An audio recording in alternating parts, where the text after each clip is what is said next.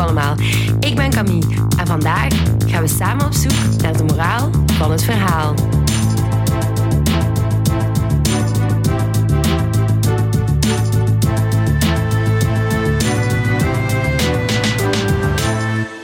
Hallo allemaal, welkom bij deze eerste aflevering van De Moraal van het Verhaal. Vandaag ga ik in gesprek met Steven de Bout. Steven is postdoctoraal researcher in de criminologie aan de VUB en woordvoerder van de burgerbeweging Smart on Drugs. Ik leerde Steven zijn werk kennen door een gastles die hij kwam geven aan de derde bachelors moraalwetenschappen. Deze les ging over de legitimering van de criminalisering van drugs. Op dit moment was ik bezig met een onderzoekspaper voor dat vak over ehm, de legalisering van cannabis. En ik heb dus heel geïnteresseerd vragen gesteld over alles wat hij te vertellen had. Toen ik op zoek was naar onderzoekers voor deze podcast, dacht ik, ja, aan Steven kan ik wel uh, nog wat meer vragen stellen. En dat bleek eigenlijk ook goed uit te komen, want in, 2003, in januari van 2023 werkte Steven zijn doctoraat af. Hij schreef zijn doctoraat The Symbolic Crusade of Policing Drugs in de criminologie voor de Universiteit van Gent en de Vrije Universiteit van Brussel. En vandaag heb ik hem hier bij mij om over zijn werk te praten. Dag Steven, welkom. Ik ben heel blij dat u de eerste gast bent van mijn podcast. Ik ook. Kijk er naar uit. Super. Proficiat met het afwerken van uw doctoraat. Dank u wel. Het is een zeer mooie doctoraat. Ik heb het niet volledig gelezen, maar ik heb toch mijn best gedaan om er zoveel mogelijk uh, kennis van op te doen voor dit interview. Alle begrip dat je het niet helemaal gelezen hebt.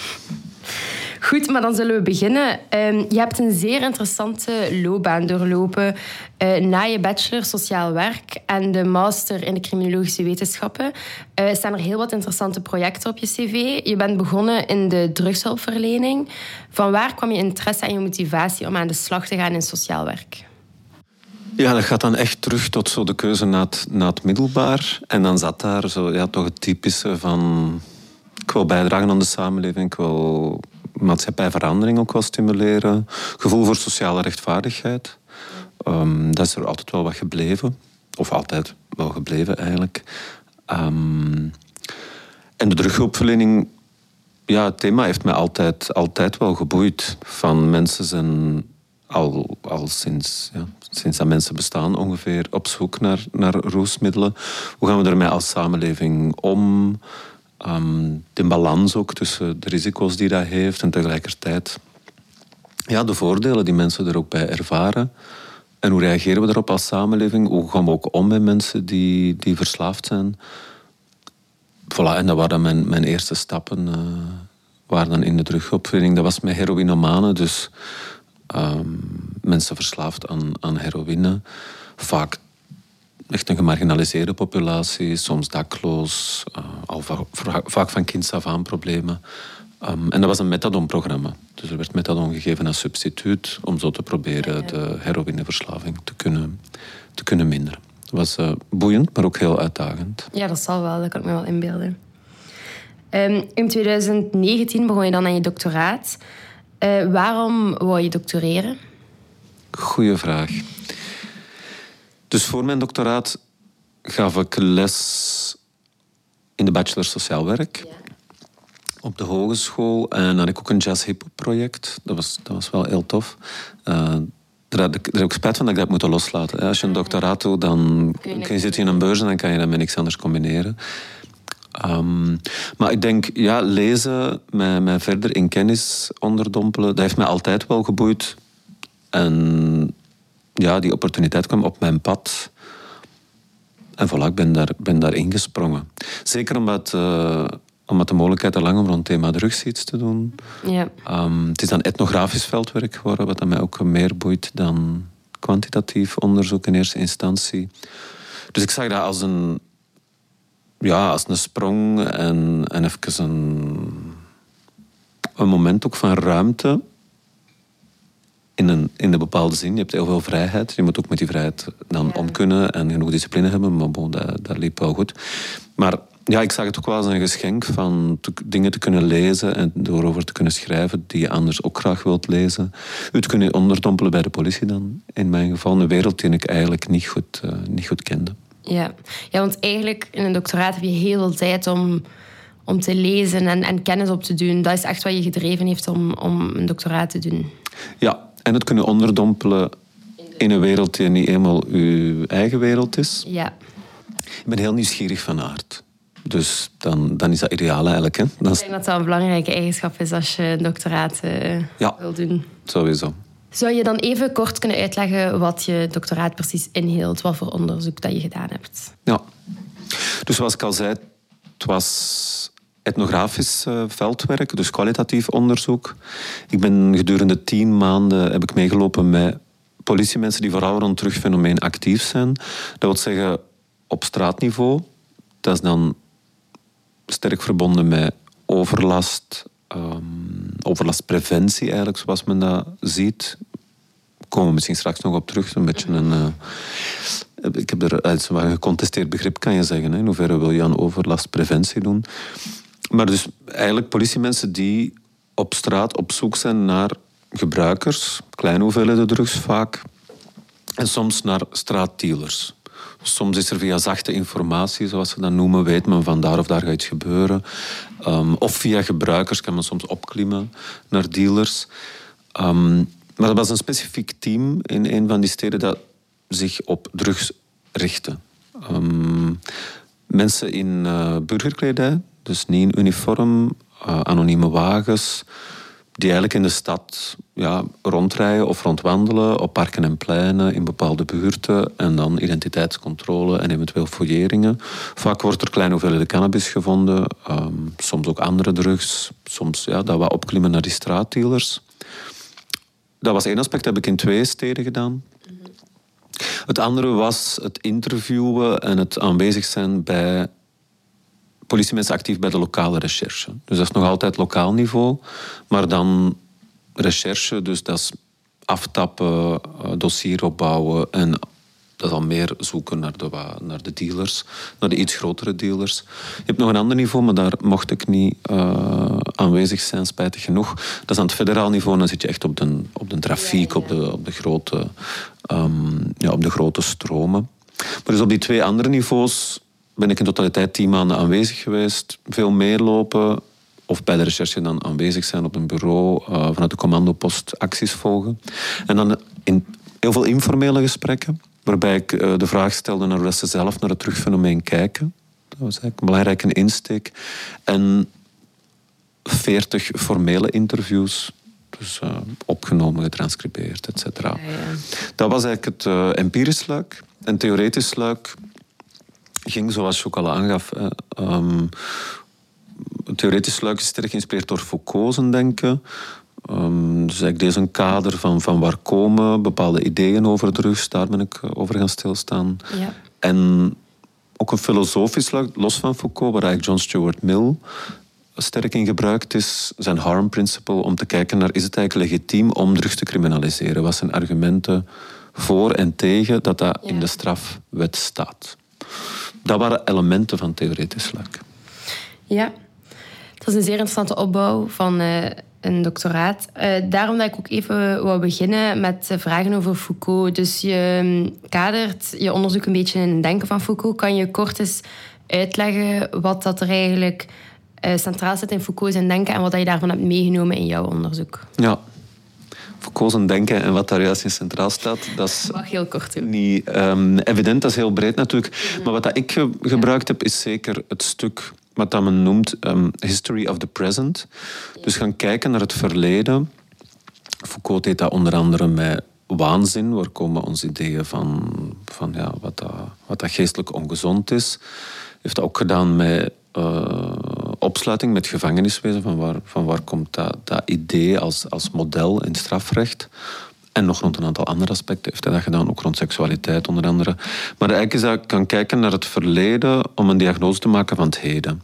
En wat dat we nu vaak als taken for granted zien, dat we evident vinden, wat dat we normaal vinden, eigenlijk de geschiedenis gebruiken om te zien, ja, maar hoe is dat zover gekomen? En het uitgangspunt is dat niks eigenlijk evident is. En dat alles ja, geconstrueerd is door het samenloop van omstandigheden. En door de geschiedenis te gaan kijken, kan je dat zien. En, dat, en zo kan je eigenlijk een, een, een sterke diagnose maken van het heden. Er ook kritischer naar kijken. En dat heb ik gedaan rond, rond het terugfenomeen. Dus van waar komt ons huidig denken over drugs? Dat is een theoretisch luik in mijn doctoraat. Andere elementen in Foucault's denken is bijvoorbeeld disciplineren is een heel belangrijk begrip bij hem. Hoe worden mensen genormaliseerd, gesubjectiveerd, ook op een onbewust niveau.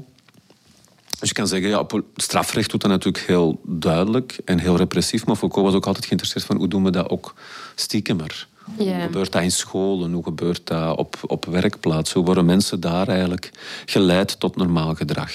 Maar dat disciplineringsidee, ja, je kan zeggen ook bijvoorbeeld de aanwezigheid van politie in bepaalde parken en pleinen. Zelfs als dat niet noodzakelijk gaat over drugs, ja, zij reageren op bepaald gedrag en op bepaald gedrag niet. En op bepaalde esthetische vormen, misschien op bepaalde aanwezigheden van bepaalde groepen.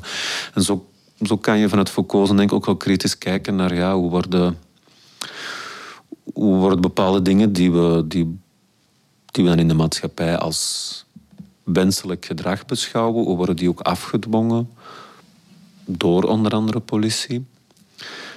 Zijn denken zit ook, ja, is wel wat, wel wat kritisch hè, naar in welke mate controleren we mensen, in welke mate wordt, u, wordt uw vrijheid in uw handelen en in uw denken ook beperkt. En dat, dat denken ben ik bijvoorbeeld gaan gebruiken. De politie heeft een eigen systeem om alles bij te houden van... Stel dat jij ooit in contact komt met de politie en je had een gram cannabis op zak of je was een jointje aan het roken, dan komt dat in een politioneel systeem.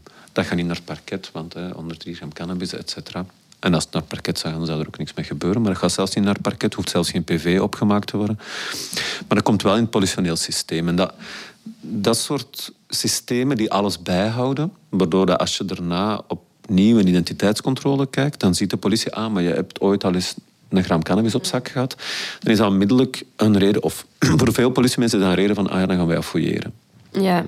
Want je bent gekend. En dat soort ja, surveillance systemen, dat zit sterk ook bij, bij Foucault's denken rond governmentality, alles, alles in doorgaan vanuit de overheid, biopower sluit daarbij aan. Voilà. En zo kan je die kaders gebruiken om naar die systemen ook te kijken, wat zijn voor- en nadelen daarvan. Ja, het is heel interessant om Foucault zijn, zijn werk nu zo toegepast te zien. Ik denk dat dat voor veel mensen ook zeer actueel en relevant is als we nu kijken naar een term zoals verslaving en, en drugs ook natuurlijk, heeft dat een zeer negatieve connotatie. Dat is, er is een discours in onze maatschappij nu, een manier waarop dat daar naar gekeken wordt. Ehm, en dat is ook iets dat je bekeken hebt in je doctoraat. Kun je ons kort eens uitleggen hoe dat ons huidige discours over drugs is ontstaan en over verslaving? Ja. Of hoe dat jij dat ziet? Ja, hoe dat ik dat zie, of ja, er zijn heel wat mensen voor mij hè, die een stuk naar die geschiedenis zijn gaan kijken. Ja. Het, is, het is een samenloop van, van omstandigheden uh, en van motieven. Maar ik denk wat dat, wat dat opvallend daarin is, is dat het motief alleszins, of de logica, niet is volksgezondheid. Dus het is niet zo dat producten die nu illegaal zijn ongezonder zijn dan producten die legaal zijn. En sowieso kan wat dat legaal en illegaal is ook variëren in de tijd. Hè. Ooit was het anders. Je ziet het ook regionaal kan dat verschillen, geografisch kan dat verschillen. Dus daar voel je ook al de, de relativiteit daarvan. Maar als je kijkt naar de geschiedenis, dan zie je bijvoorbeeld... Ja, de rol van de Verenigde Staten is heel groot geweest in het criminaliseren van... Wat ons zeggen, ongeveer alle andere middelen buiten alcohol en tabak. Ja. En dan spreken we over cannabis, cocaïne, ecstasy, heroïne, etc. Als je kijkt naar de oorsprong, dan zie je veel economische motieven. Uh, Verenigde Staten wou zich als economische macht sterker zetten, zaten in concurrentie met de koloniale, de tijdperk van de kolonies ook, zaten in sterke concurrentie met de Britse grootmacht. Die hadden dan weer heel veel inkomsten van het opium dat ze vanuit India naar China brachten. Dus daar spelen gewoon economische motieven dat het interessant was om dat gecriminaliseerd te krijgen um, vanuit druk eigenlijk, van de Verenigde Naties, toenmatige voorloper van, um, van de Verenigde Naties, hè, dat bedoel ik. Ja. ik. Maar ik bedoel de druk van de Verenigde Staten op de Volkerenbond, de voorloper van de Verenigde Naties, om eigenlijk te beslissen om te criminaliseren uit een stuk economische motieven.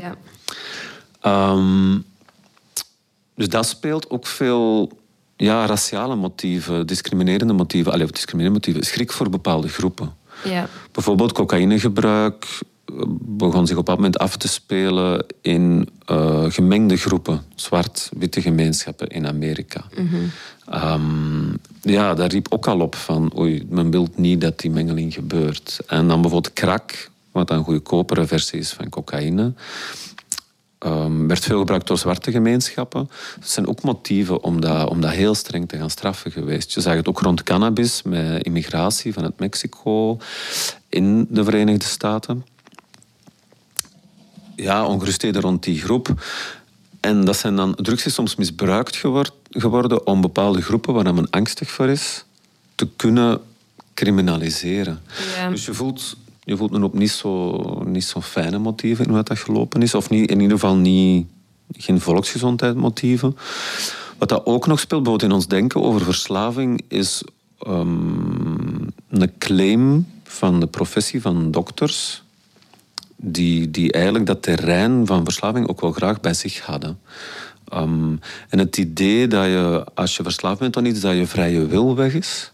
En dat je dan behoefte hebt aan aan dokters, aan medicatie, ja, was ook iets dat, dat handig was om, om dat terrein te kunnen claimen. Dus ook daar voel je, voel je andere motieven dan, dan puur volksgezondheid. Verslaving is bijvoorbeeld een heel gecontesteerd begrip. Ja. Is dat echt, wil dat echt zeggen dat al je vrije wil weg is? Um, ja, heb je daar onder... je merkt bijvoorbeeld dat veel mensen stoppen op dat moment zonder hulpverlening en zonder medicatie. Dus er leven bepaalde ideeën over die heel gecontesteerd zijn. En als je ziet van waar die komen, ja, kan je er nog kritischer vragen over stellen. Ja. ja, want ik denk echt dat veel mensen er gewoon van uitgaan dat, er, dat drugs illegaal is voor de volksgezondheid. En dat klopt gewoon inderdaad niet helemaal. Want als je dan naar alcohol kijkt, dat is eigenlijk al bijna even schadelijk als veel andere wel illegale stoffen. Ja, of schadelijker. Ja. Dus dus nee, daar voel je dat dat een stuk arbitrair gelopen is en, en dat daar andere, andere motieven spelen. En wat je ook hebt, wat daar rond, rond terugfenomeen weinig, weinig naar voren komt, is eigenlijk de link met, met armoede of de link met opvoedingssituaties. Want ik maak mij niet zoveel... Ik denk rond drugs... Recreatief gebruik van drugs vind ik niet onmiddellijk een zorg. Um, zoals we ons over het algemeen ook niet veel zorgen maken als iemand in het weekend op café gaat en, en wel wat alcohol drinkt om zich te ontspannen en om zich goed te voelen, ja, dan maken we er ook niet direct bedenkingen bij van oei, de vraag is waarom doen we dat bijvoorbeeld wel bij iemand die af en toe in het weekend cocaïne gebruikt of ecstasy gebruikt of cannabis gebruikt. Ik zie daar, niet, ik zie daar eigenlijk geen onderscheid. Het wordt, het wordt uh, een probleem of een zorg drugs op het moment dat mensen problematisch gebruik ontwikkelen. Ja. Het woord verslaving niet te, niet te zeggen, hè, maar, ja, maar dat is zo'n zo heel definitief woord precies. Maar problematisch gebruik ontwikkelen, ja, dan wordt het een zorg.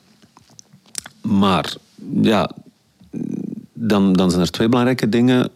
We weten het onderzoek dat van alle middelen eigenlijk het merendeel, en dat komt altijd zo rond de 80, 85 procent uit het onderzoek, het merendeel der mensen, en wat er nu gaat over alcohol of cannabis of cocaïne of ecstasy, die, die percentages blijven. Het merendeel van de mensen hanteert een, een recreatief gebruik. Zo'n 80, 85 procent. Dus zonder dat dat, dat, dat, ja, dat is veel, zonder dat dat negatieve impact heeft op andere levensdomeinen. Mm en eerder in, ja, in de sociale sfeer zit, in een uitgaansfeer zit.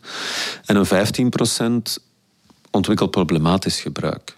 Dus dat, ja, dat is al één gegeven. En dan vind ik heel belangrijk om te kijken naar die, die 15%, dat problematisch gebruik. Als je ziet wie het merendeel van die groep uitmaakt, dan zijn dat mensen die opgroeien in sociaal-economisch gedepriveerde buurten, die, die in kansarmoede zitten of, of daarmee flirten, die soms komen uit ja, problematische opvoedingssituaties, uh, soms fysiek geweld, seksueel misbruik. En dat zijn, er, dat zijn de mensen die, die gaan worstelen met problematisch gebruik. Dat is de grootste groep van, van die mensen die dat ontwikkelen. Dus in die zin, ja, wat is een zinvol drugbeleid? Niet niet noodzakelijk, of allee, alleszins niet, hè, volgens mij, bepaalde producten criminaliseren Je krijgt alle, alle risico's ook daarvan. Geen, geen kwaliteitscontrole op die producten, stigmatisering van die groepen. Die gaan er minder gemakkelijk over praten. Er gaat heel veel geld naartoe dat je zou kunnen gebruiken voor hulpverlening. Ja, een zinvol drugbeleid zou vooral moeten bezig zijn met hoe voeren we een zinvol sociaal beleid. En een heel preventief beleid rond dat fenomeen. Ja. Je haalde daarnet al het concept van uh, vrijheid aan. Um, ik denk voor veel mensen is het verbod op drugsgebruik uh, een soort van beperking van hun vrijheid. In hoeverre is dat zo? Heeft de overheid het recht om druggebruik te verbieden? Dat is de vraag der vragen. Hè? Heeft de overheid het recht? Ja, um, ja een overheid ja, een overheid is democratisch verkozen en die, die mensen um, bepalen voor een stuk alleszins wat er in het strafrecht komt. Allee, of niet voor een stuk, hè. Uh, maar het strafrecht heeft natuurlijk ook zijn geschiedenis en die, die nemen we mee. Maar bon, um, dus het recht, ja, maar is het, is het ethisch correct? Hè? Denk, dat, is, dat, is, dat is de vraag die, die ik erover wil stellen. Is het, ja, is het ethisch correct om, om, om druggebruik of drugfenomeen, als je het breder ziet, of maar je kunt best beginnen bij druggebruik, daar is het duidelijkste. Is dat ethisch correct om dat in het strafrecht op te nemen? En dan, wat ik gedaan heb in, in een artikel dat ik erover geschreven heb, zijn heel veel, heel veel afwegingen, maar ik heb het principe van John Stuart Mill centraal gezet. En die zou alleszins zeggen van niet. Ja. Gewoon om de reden dat zijn basisprincipe is, als er geen schade is aan derden, geen directe schade eigenlijk aan derden, dan hoort het niet thuis in het strafrecht. En ik vind dat nog altijd een, een heel belangrijk principe. En de meeste dingen die in het strafrecht staan, slagen en verwondingen, moord, noem maar op, ja, dat is heel duidelijk diefstal. Dat is heel duidelijk van er is een benadeelde partij, er is schade ja. aan iemand. Maar bon, bij druggebruik duidelijk niet. Iemand die ecstasy neemt, iemand die cannabis rookt, ja, die doet iets met zijn eigen lichaam en zijn eigen geest. Die zal dat waarschijnlijk ook doen omdat hij er veel voordelen uit haalt. Hè. We moeten dat niet onmiddellijk associëren met, met verslaving. Weer opnieuw dat, dat idee. Die zal dat doen omdat hij dat wilt. En ja, die zal daar voordelen uithalen. Daar kunnen we van uitgaan. En de nadelen en de risico's die daaraan vasthangen, ja, die zal die persoon er dan die zal die erbij nemen. Dus je zou daarom onmiddellijk kunnen stellen van nee, dat hoort niet thuis in het strafrecht. Um, redenen om het dan, om het dan wel te doen, hè, andere redeneringen dan John Stuart Mill zijn, en die ben ik dan ook gaan afwegen. Ja, het eerste noemt moralisme, maar moeten we niet te lang bij stilstaan. Dat is het idee van, ja, we hebben bepaalde tradities en als je die tradities stopt, dan gaat de samenleving een stuk uiteenvallen. Desintegratie van de samenleving, daar, daar liggen zo wat van die ideeën. Bon, ik denk dat je met zo'n redeneringen niet zo, niet zo ver geraakt. Hè. We waren enorme verschuiven. Um, het was ooit heel lang een traditie om vrouwen geen stemrecht te geven, want ja, die waren eigenlijk te dom om het te doen. En dat zou de samenleving ook desintegreren. Hè. In hindsight yeah. uh, denk ik niet dat we zo terug willen. Dus daar zit niet zoveel. Iets anders wat dat je wel voelt. En ik denk dat veel mensen het in die zin niet in vraag stellen. Hè. Want er zijn ook weinig mensen die het actief in vraag stellen van waarom staat dat in godsnaam in strafrecht, hè, druggebruik, ja. is paternalisme. Het idee van je moet mensen beschermen tegen zichzelf. Ik denk dat veel ouders met jongeren enzovoort hopen dat de strafwet, dat in de strafwet staat dat dat verbod zal maken dat hun kind hè, of, of in het algemeen mensen dan niet zullen experimenteren met die middelen. Um, en dat dat dat dat dan een goede reden is om het erin te houden. Nu ja, als, je daar, als je daar naar kijkt, ook in, in de feiten, ja, dan is dat preventief aspect van iets in het strafwet zetten. Als je bij mensen vraagt waarom ben je wel of niet met iets begonnen van drugs, dan speelt dat, speelt dat eigenlijk weinig rol. Dus ja, dat is een overschat, ja, dat is niet zo'n doorslaggevende factor. Het is ook niet dat het verbod dan volledig het aanbod wegdoet. We weten dat dat ook onmogelijk is. Dus ook daar ook daar helpt dat strafrecht niet.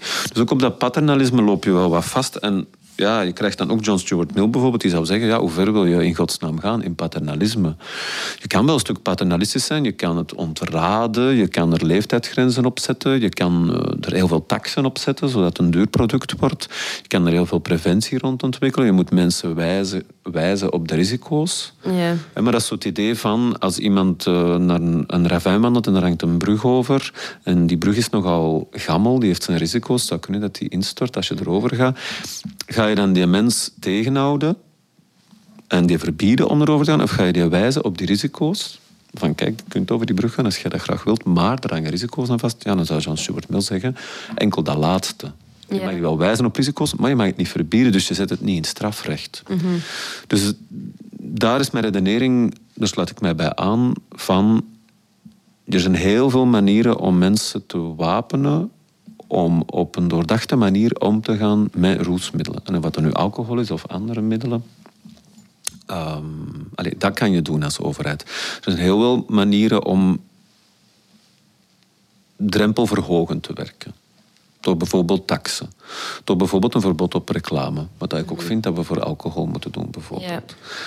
Ja. Um, maar dat is nog niet in strafrecht zetten. Voilà. Um, dus ja, die, als je erover doordenkt, is het eigenlijk heel vreemd dat we het in het strafrecht gezet hebben, mm vind ik. Ja. ja, want als het wel gebeurt en terugdraaien is natuurlijk wel ook een grote uitdaging. Want het, het toevoegen van... Allee, het, het, het doen van taxen en van uh, bijvoorbeeld op reclame gaat niet nu op illegale producten. Wat wel gaat, is educatie en mensen informeren over de gevaren van die producten. Ja, en en dan, het probleem is een beetje de producten die nu illegaal zijn, dat je er ook, zoals je zelf zegt, geen beleid rond kan voeren. Ja. Dus je kunt niet er taxen opheffen en ze een bepaalde prijs geven. De prijs van cocaïne bijvoorbeeld is al, is al, is al langer dan tien jaar, 50 euro, en dat stijgt niet. Mm Dat is... Ja, voilà. Dus het is niet een verbod dat de prijs heel hard toe stijgen op het moment dat je iets legaal maakt, kan je het gaan reguleren en kan je rondwerken. Je kan kwaliteitscontrole doen op de producten, je kan veel beter zicht krijgen op uh, het aantal gebruikers en de manier waarop het gebruikt wordt. Je hebt heel veel middelen vrij voor preventie. Mm je kan ook rond bepaalde middelen waar we sterk ongerust uh, rond zijn, werken op doktersvoorschrift of redelijk hoogdrempelig werken, alleszins. Ja. Of, of dat mensen zich wel moeten registreren op, op een lijst en via apotheker bijvoorbeeld. Er zijn heel veel manieren om rond middelen te werken, maar zolang dat je het in de illegaliteit doet, ja, heb er ook, kan je er eigenlijk ook geen beleid rond voeren en heb je heel veel, ja, heb je heel veel nadelen. Hè? Het geweld dat er met gepaard gaat, aan de aanbodzijde dan. Ja geen kwaliteitscontrole, geen controle op minderjarigen. Dus ja, het is ook los van de meer fundamentele afweging rond in hoeverre mogen we mensen hun vrijheid beperken, zie je ook dat het huidige recept gewoon niet werkt. Ja. De vraag daalt niet en het aanbod daalt niet. En dan, ja, dan blijft het toch een beetje vreemd. Daar is ook heel veel wetenschappelijke consensus rond. Um, dat er andere wegen moeten gezocht worden. En er zijn ook wel wat modellen, zeker al rond cannabis, internationaal ontwikkeld. Het blijft toch wel wat bizar dat het beleid daar zo weinig mee wil doen. Ja. Maar beleid is niet alleen bezig met wat is rationeel een logische weg of, uh, of een onderbouwde weg. Beleid is ook bezig met wat krijgen we politiek verkocht en wat, wat, wat staat goed. Hè? En zeggen dat je er een aan drugs doet en dat je, het, uh, dat je het probleem gaat oplossen, bij wijze van spreken. Ja, geeft voor veel mensen een veiliger gevoel dan zeggen we gaan het reguleren. Ja. Oké, we gaan dan nog even teruggaan naar het etnografisch onderzoek dat je gedaan hebt. Uh, zoals je daar eerst al zei, heb je veel informele, maar ook formele gesprekken gehad met mensen in de politie en die vooral bezig zijn met uh, drugspreventie of over, overlastpreventie. Uh, wat zijn de voornaamste um, resultaten die daar zijn uitgekomen voor jou? Ja, ja er zijn verschillende luiken of deelthema's die er zijn uitgekomen ik was vooral in eerste instantie bezig met hun, met hun denken. Hoe denken zij over het terugfenomeen? Hoe kijken zij naar teruggebruikers? Hoe kijken zij naar terugdealers? Hoe kijken zij naar terugbeleid? Dat was één belangrijk aspect. En daarmee samenhangde, ja, wat drijft hun om die job te doen? Wat motiveert hen? Wat legitim ja, hoe legitimeren ze dat ook? Hè? Um, en de insteek was in de interviews alleszins en soms ook in de informele gesprekken wel wat uniek in de zin van ja, als interviewer, als onderzoeker, stel je sowieso heel veel vragen. Je luistert, je vraagt door. Ja. Uh, maar je gaat eigenlijk zelden in, in discussie, laat ons zeggen, of, of in, ja, in uitgebreide dialoog. En dat deed ik, naarmate dat interview vorderde, wel. En bewust wel, omdat ik eigenlijk zoveel mogelijk wou weten welke achterliggende wereldbeelden, mensbeelden, rationaliseringen zitten hier achter dat fenomeen. Dus soms gaf ik wel wat tegenkracht. Als iemand zei, ja, als we cannabis, uh, ik ben tegen de legalisering van cannabis, dan zou ik zeggen, ah, maar in de literatuur of sommige mensen beweren dat is wel een voordeel, want je hebt dan kwaliteitscontrole of je hebt inkomen van de overheid. Maar omgekeerd, als iemand zou zeggen, ja, ik ben een grote voorstander van legalisering van cannabis, dan zou ik ook zeggen, ja, maar zou, je dan, zou het dan niet kunnen dat meer mensen gemakkelijker die stap gaan zetten en dat, je, dat meer jongeren gaan beginnen experimenteren, Ja. bijvoorbeeld. Dus ik gaf soms wat tegenkracht aan hun denken om, om door te gaan op hun, op hun rationaliseringen. Maar voilà, wat kwam daar zo wel uit? Ja, de eerste, in eerste instantie niet verbazingwekkend misschien, maar dus veel eh, mensen die bezig zijn op, op straatniveau, hè, frontline police officers zoals ze zeggen, zien drugs als een, als, een, als een groot probleem in de samenleving. Sluiten zich wel aan bij dat idee waar we het er straks al over hadden van de samenleving gaat desintegreren. Het wordt allemaal te normaal. Dingen gaan wat uit de hand lopen, zo dat gevoel. Ze kijken naar druggebruikers in eerste instantie wel meer als slachtoffer dan als daders, maar toch is het belangrijk om de drugs af te pakken of om het juiste signaal te geven. Um, drugdealers zijn voor velen van hen vaak echt ja, slechterikken, mensen zonder geweten. Vaak ook beelden dat zij ja, drugs bijna opdringen aan mensen. En terugbeleid over het algemeen niet streng genoeg. Hè. Sommige dingen worden op parket geseponeerd. Mensen gaan toch zelfs dealers gaan of niet naar de gevangenis of heel kort. Of... Voilà, dat zijn zo wat basisideeën. Wat dat wel opvallend was, is op managementniveau. Dus mensen die meer op managementniveau actief waren, Ja. al of niet specifiek rond drugsunits.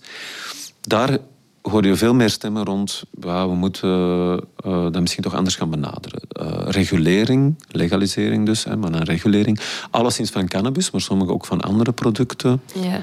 Ehm, het idee zoals in Portugal van druggebruik uit het strafrecht te halen, dus dat, waardoor dat je klein bezit mag hebben, waren heel wat mensen, zeker op managementniveau, wel geneigd. Dus je voelt wel een kloof tussen wat dat op managementniveau gezegd werd tegen mij alleszins, maar wat dat ze ook niet gemakkelijk zullen zeggen tegen hun eigen team of, of naar die frontline police officers.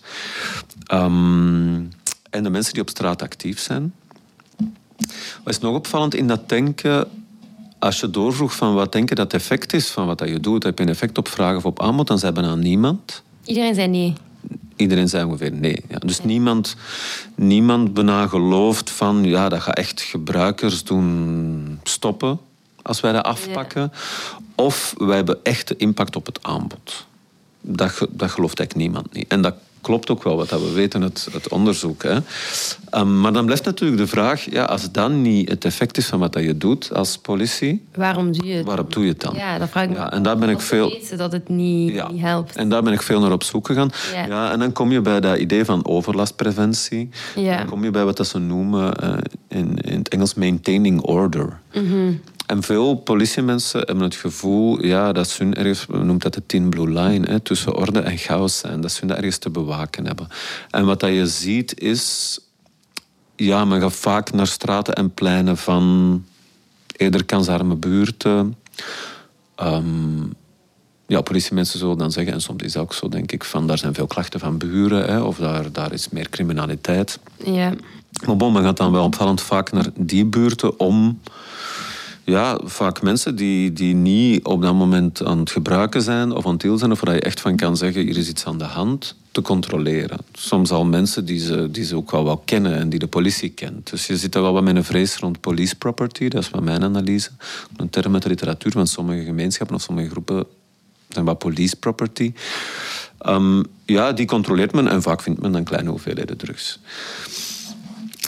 Bon, in de afweging der dingen, hè, vanuit hun motivatie zit daar, ja, als we dat niet doen, dan gaat er openlijker gedeeld worden op die straten en op die pleinen, dan gaat het daar uit de hand lopen.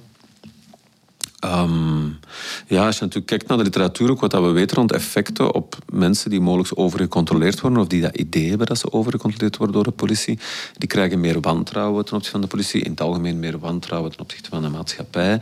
Mhm. Dus ja, ik ben in mijn doctoraat ook al gaan afwegen van wat is hier eigenlijk, ja, wat levert dit op?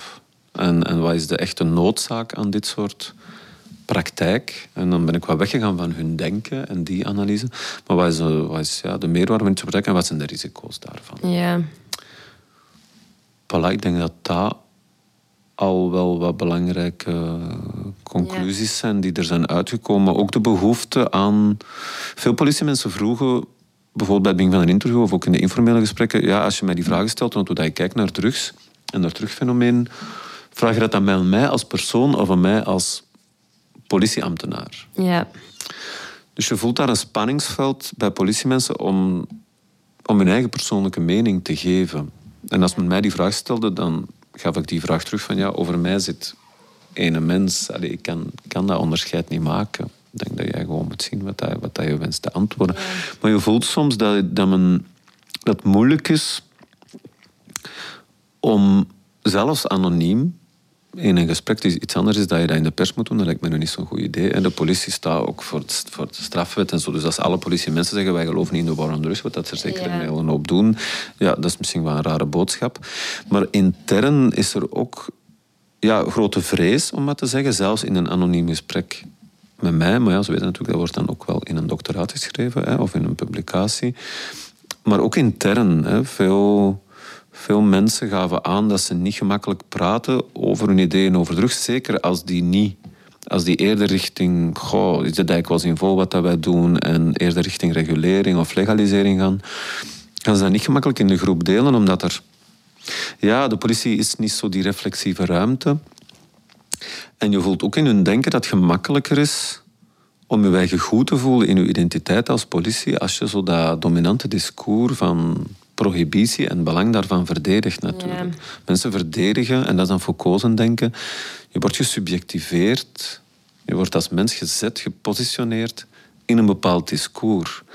Mhm. En zeker als je, als je een rol hebt in dat discours, zoals de politie, die eigenlijk de handhavers zijn van het prohibitief discours, ja, dan is het heel moeilijk om daar buiten te durven denken en te mogen denken. Maar mijn appel was wel dat gezond zou zijn dat ook binnen de politieorganisatie wel, wel die kritische stemmen of die, die twijfels benoemd worden. Want ja, dat kan belangrijk zijn voor het management. Hoeveel zet je in op dat soort acties? Hoe vaak moet je groepen van twintig politiemensen in burger uitsturen om kleine hoeveelheden drugs te vinden in bepaalde buurten? Allee, je kan dan intern debat daar rond aanbakkeren. En ja, dingen kunnen opklimmen, kan op managementniveau komen. En uiteindelijk kan dat beleid, ook zonder dat dat in de pers moet komen of zo, ook naar politiek wel andere signalen geven. En zo kan zelfs de politieorganisatie, um, die, ja, die vaak eerder staat voor meer law and order, toch ook een kritische stem uiten. En nu wordt dat volledig weggedrukt. Ja, een beetje meer reflectie in, intern bij de politie eigenlijk. Want ik denk ook, zij zijn wel de mensen die in het veld staan. Zij zijn wel de mensen die op die pleinen zijn en die het wel allemaal van dichtbij zien gebeuren. Dus ik denk dat hun inbreng daarin wel belangrijk is. En als het moeilijk is om daarin te zeggen van wat we hier doen is eigenlijk niet zo nuttig, dan wordt de bal misschien een beetje misgeslaan, inderdaad. Ja, dan is dat zonde, denk ik. En los van de mensen die heel actief waren in de teams, heb ik ook met andere politiemensen, wijkagenten, jeugd, meer zo jeugd, uh, jeugdinspecteurs, um, managers van bepaalde uh, wijken gewoon, uh, in, in bepaalde steden gesproken. Sommigen contesteren ook heel sterk, dat soort acties. En zeggen van, ik vind boot spijtig dat dat soort acties af en toe in mijn wijk doorgaan, want wij verliezen daardoor vertrouwen bij bepaalde groepen of bepaalde jongeren. Um, ja, die dan, die dan gefouilleerd worden enzovoort enzovoort. Uh, en voor die kleine hoeveelheid, terwijl men dat eigenlijk anders wil benaderen. Dus u voelt ook bij de politie zijn die interne discussies, allez, die leven er, die verschillende stemmen, maar die discussies worden, worden niet zo gemakkelijk gevoerd. En dat is ook wel wat mijn analyse geworden natuurlijk, van ja, het risico met elke organisatie, en natuurlijk ook met de politieorganisatie, is dat je die soort dingen gaat doen die mooi staan naar buiten toe. Of dat, om het anders te zeggen, je gaat in bepaalde wijken altijd op zoek. Je vindt dan altijd wel wat hoeveelheden drugs. En soms iets anders, een mes of ik weet niet wat. Dat komt mooi in de statistieken. Die statistieken gaan naar de korpschef. De korpschef zit samen met een burgemeester van die stad en die zegt... Amai, zie eens uh, wat dat er allemaal gebeurt in die wijk en wat dat we allemaal vinden. En dan zegt die burgemeester... Ah, ja, amai, het loopt daar wel moeilijk precies in die wijken. Terwijl het op zich vaak gaat over mensen die geen overlast veroorzaken, een kleine hoeveelheid cannabis op zak hebben en waar je de vraag van kunt stellen, hoe hard moeten we daarop ingrijpen? Ja. Maar dan gaan een burgemeester zeggen, ah, misschien moeten we er nog meer in investeren. En natuurlijk, ja, zo krijg je een politioneel systeem dat zichzelf, een organisatie die zichzelf ook in stand houdt. Ja, ja ik vind, ik vind etnografisch onderzoek iets zo interessant, omdat je zo diep, als je veldwerk doet, kom je zo in die wereld en kom je zoveel interessante dingen te weten. Ik heb dat stuk in je doctoraat ook uh, redelijk uitgebreid gelezen, omdat ik het echt interessant vind. En je herkent ook wel veel drogredeneringen. Zoals bijvoorbeeld het idee dat er meer en meer drugs komt als er meer gezocht wordt. Natuurlijk, hoe meer je zoekt, hoe meer je gaat vinden. En hoe dat, dat eigenlijk heel snel als idee, komt, als idee wordt gegeven dat er eigenlijk meer en meer drugs komt, terwijl dat eigenlijk helemaal niet waar is. Ik, denk dat er, ik denk dat er een voorbeeld in stond over tijdens corona, dat er meer tijd was om mm te zoeken, dat er daarom meer gevonden werd. Dat het dan een idee gaf dat er heel veel dat er veel meer drugs circuleerden in die periode, terwijl dat eigenlijk niet echt de situatie was. Ja. Ja, aanbod is sowieso altijd heel moeilijk in te schatten. Hè. Hoeveel aanbod is er? En ja, een pijler is hoeveel wordt er gevonden. Maar zoals je zelf zegt, ja, als je meer gaat zoeken en er meer op inzet, dan zul je meer vinden. Wil dat zeggen dat er, ervoor, als je het dan vergelijkt met hè, jaren ervoor, dat er nu meer drugs is dan toen, dat kan je eigenlijk zo niet stellen. Ehm, en ja, dat soort redeneringen hè, worden te gemakkelijk gemaakt. En wat je ziet bij een deel van de politiemensen, maar dat is eigenlijk ook een afspiegeling voor, voor breder in de samenleving, zijn dat een aantal ideeën over drugs, wat we het er straks al over hadden, van ja, hoe snel geraken mensen aan problematisch gebruik, hoe liggen die verhoudingen met recreatief gebruik, dat alcohol minder schadelijk zou zijn dan, dan andere middelen. Zo dat onderscheid softdrugs, harddrugs zijn ook dingen die eigenlijk wetenschappelijk achterhaald zijn. Je kan ook aan cannabis heel verslaafd geraken. Mhm. Dus zo. Um, stepping stone theorie, het idee van je begint met cannabis en dan ga je wel naar andere middelen. Allemaal dingen die eigenlijk ja, niet uh, onderbouwd zijn, niet wetenschappelijk onderbouwd zijn zijn ideeën die mijn deel van politiemensen wel heel sterk leven en die mijn deel in de samenleving ook nog steeds leven. En dat is natuurlijk spijtig, hè, maar dat komt door, door decennia ook van misinformatie. Ja. En van soms heel bewuste campagnes. Ehm, ja, voor veel mensen, als je het woord terug zegt, denken ze bijvoorbeeld niet aan alcohol, wat dat zeer bizar is. Ja, inderdaad. En dat komt van ergens, hè. Zo, zijn, zo hebben we dat geleerd. Ja. Ja. ja, ik vind het wel moeilijk om te, om, om te weten dat er zoveel eigenlijk foute informatie is en dat er eigenlijk ook echt mensen die het, het, het beleid moeten uitvoeren, zoals de politie, daar eigenlijk zo naar kijken met die, met die dominante ideeën die eigenlijk niet echt correct zijn. Zoals bijvoorbeeld de stepping stone theory, die hebben wij ook gebruikt in onze paper over de legalisering van cannabis, dat die eigenlijk echt op heel weinig slaat, terwijl dat wel een, een zeer algemeen, algemeen geaccepteerd idee is eigenlijk. Dat van, ah ja, het begint daar en het gaat, voordat je het weet, ben je verslaafd aan cocaïne. Allee, dat zijn zo van die ideeën die zo leven in de maatschappij. En dan ook bij de politie. Dat vind ik eigenlijk heel, ja, heel moeilijk. Ja. Maar ja, als ze leven in de maatschappij, leven ze zeker ook bij de politie. Ik denk dat je daar mag van uitgaan. Um, ja, en kijk een beetje breder naar de samenleving. Hè. Welk, wel, hoeveel mensen lezen wetenschappelijk onderzoek of hoeveel mensen lezen zich in in bepaalde thema's. Ja, ik weet ook rond heel weinig thema's tot heel veel thema's weinig. Hè. Dus als ik er dan niet, mij niet over inlees, dan kan je mij ook heel veel... Ja, dan ga ik ook een beetje af op wat dat zo wat common knowledge is of zo. Of soms op anekdotische info, dat ik denk van ja, zo zal het dan wel in elkaar zitten. En dat zie je natuurlijk ook bij een heel deel politiemensen die, als je vraagt naar van waar komt je, die eh, denken over drugs, hoe, dat je naar bepaalde middelen kijkt. Ja, dan zijn heel vaak heel anekdotische verhalen. Hè, van ik ken iemand en is begonnen met cannabis en zie ze, en die doen nu heroïne zo. Of ik, ik weet iemand, ja, ook het, iemand in de, in de middenklasse en alles was goed en die zoon werd perfect opgevoed en die zoon is nu verslaafd aan dat. En ja, dat zijn dan anekdotes om te zeggen, zie je hoe onveilig dat dat middel is. Of zie je um, ook bijvoorbeeld het idee dat veel meer met karakter te maken heeft dan met sociaal-economische positie of dat mensen het problematisch gebruik gaan, leeft daar heel sterk. En dan gaan ze zeggen, ja, ik ken iemand en die doet dat een tijd.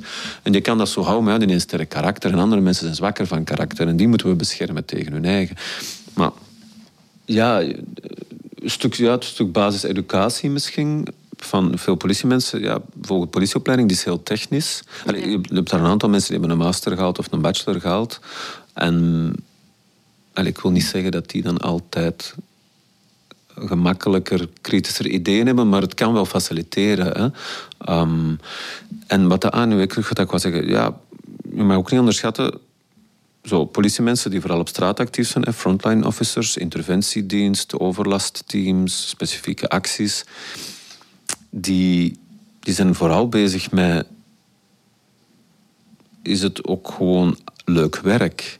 Als je vroeg naar de motivatie bijvoorbeeld om in die overlastteams of die specifieke drugsteams te zitten, dan is dat, ah ja, dat is proactief werk. Het is nu een uniform, het is spannend. Ehm, veel politiewerk is, is eigenlijk uh, reactief, is afwachten. Je krijgt een oproep en dan gebeurt er iets. Het is veel, veel administratie. Uh, veel politiewerk is in de feite ook veel meer sociaal bemiddelaar zijn dan crimefighter zijn. Ja. Terwijl veel Terwijl heel wat politiemensen graag dat idee van crimefighter koesteren. En dan zie je die motivatie om bijvoorbeeld die drugs te gaan zoeken is van ja, dat voelt meer als crimefighter. Dat voelt meer, ik kan kiezen, ik heb een sixth sense, ik voel die mensen, moeten we daar controleren. Je hebt veel vrijheid, je rijdt in een auto rond, je kan dat of dat doen. Dus het zijn heel praktische motieven. Ik noemde dat in mijn doctoraat um, hunting, hè? Uh, a self-legitimating ritual. Dus zodat de praktijk van de jacht, daar is bijvoorbeeld veel motivatie te vinden. Dus soms moet je het ook niet veel veel verder zoeken. Je krijgt ook complimenten van collega's, dus je gaat op stap. Um, je vindt iets, stel dat je wat grotere hoeveelheden vindt, stel dat je wat kan opkloemen aan een dealer, stel dat je iets anders vindt dan cannabis, ja, dat staat allemaal mooi in die groep.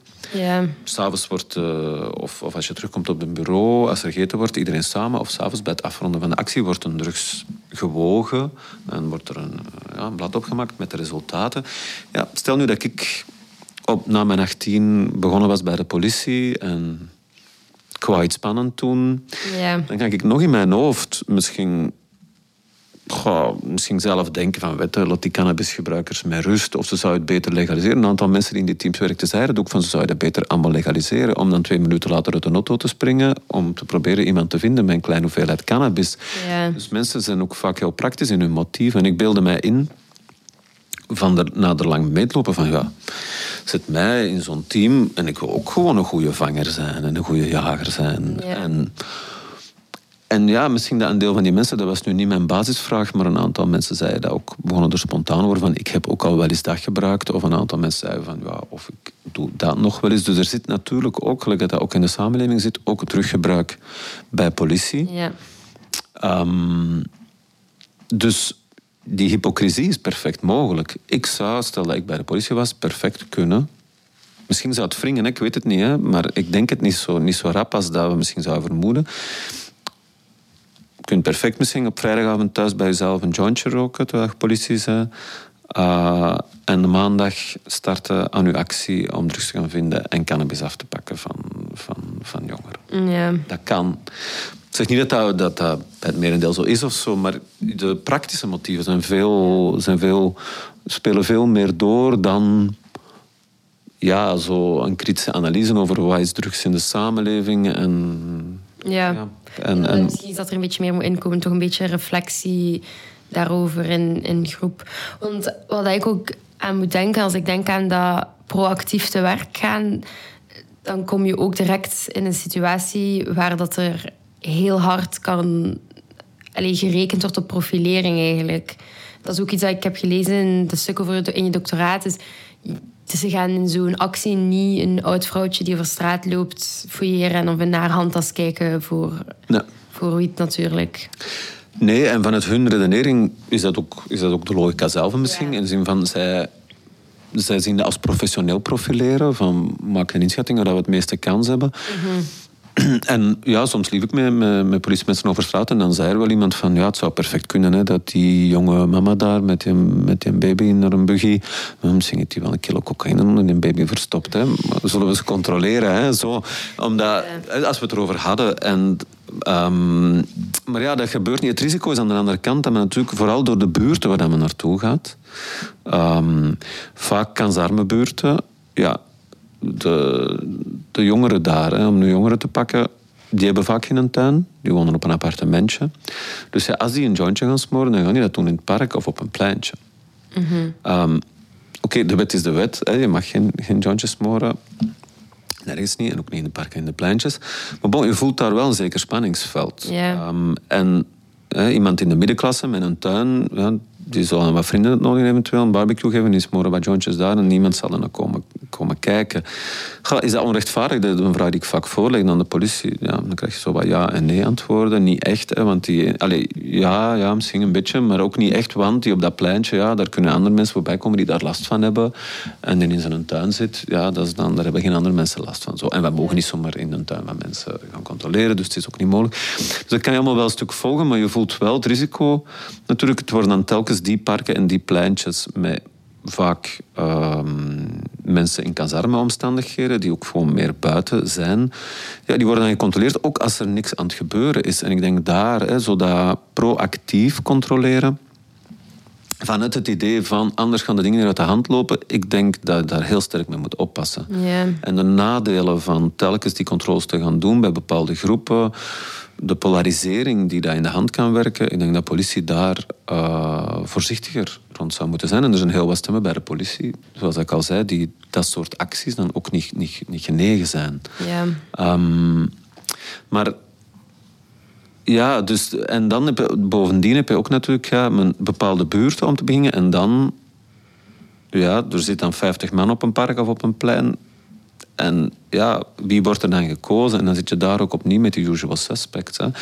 En ja, jong zijn zal helpen. Um, maar bon, ik heb geen, dat is dan natuurlijk, hè, ik heb geen systematische sociale observatie gedaan, ik heb geen kwantitatief onderzoek gedaan, dus dat gaat over mijn observaties van zoveel, zo lang mee te lopen. Maar ik denk dan, ja, jong zijn, uh, mannelijk zijn, bepaalde kledijstijl, roots immigratie hebben, ja, dat zijn zo als je daar zo'n samenloop hebt van factoren, dan heb je wel veel meer kans dan eh, andere profielen.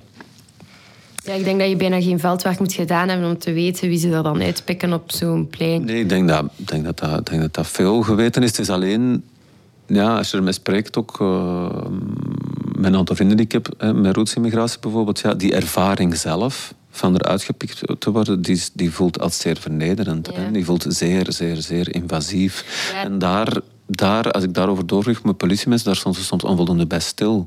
Sommigen zeggen zelfs, ja, maar we hebben een goede band met die gasten, want wel, ze kennen soms hun naam, of die kennen die naam en die dingen.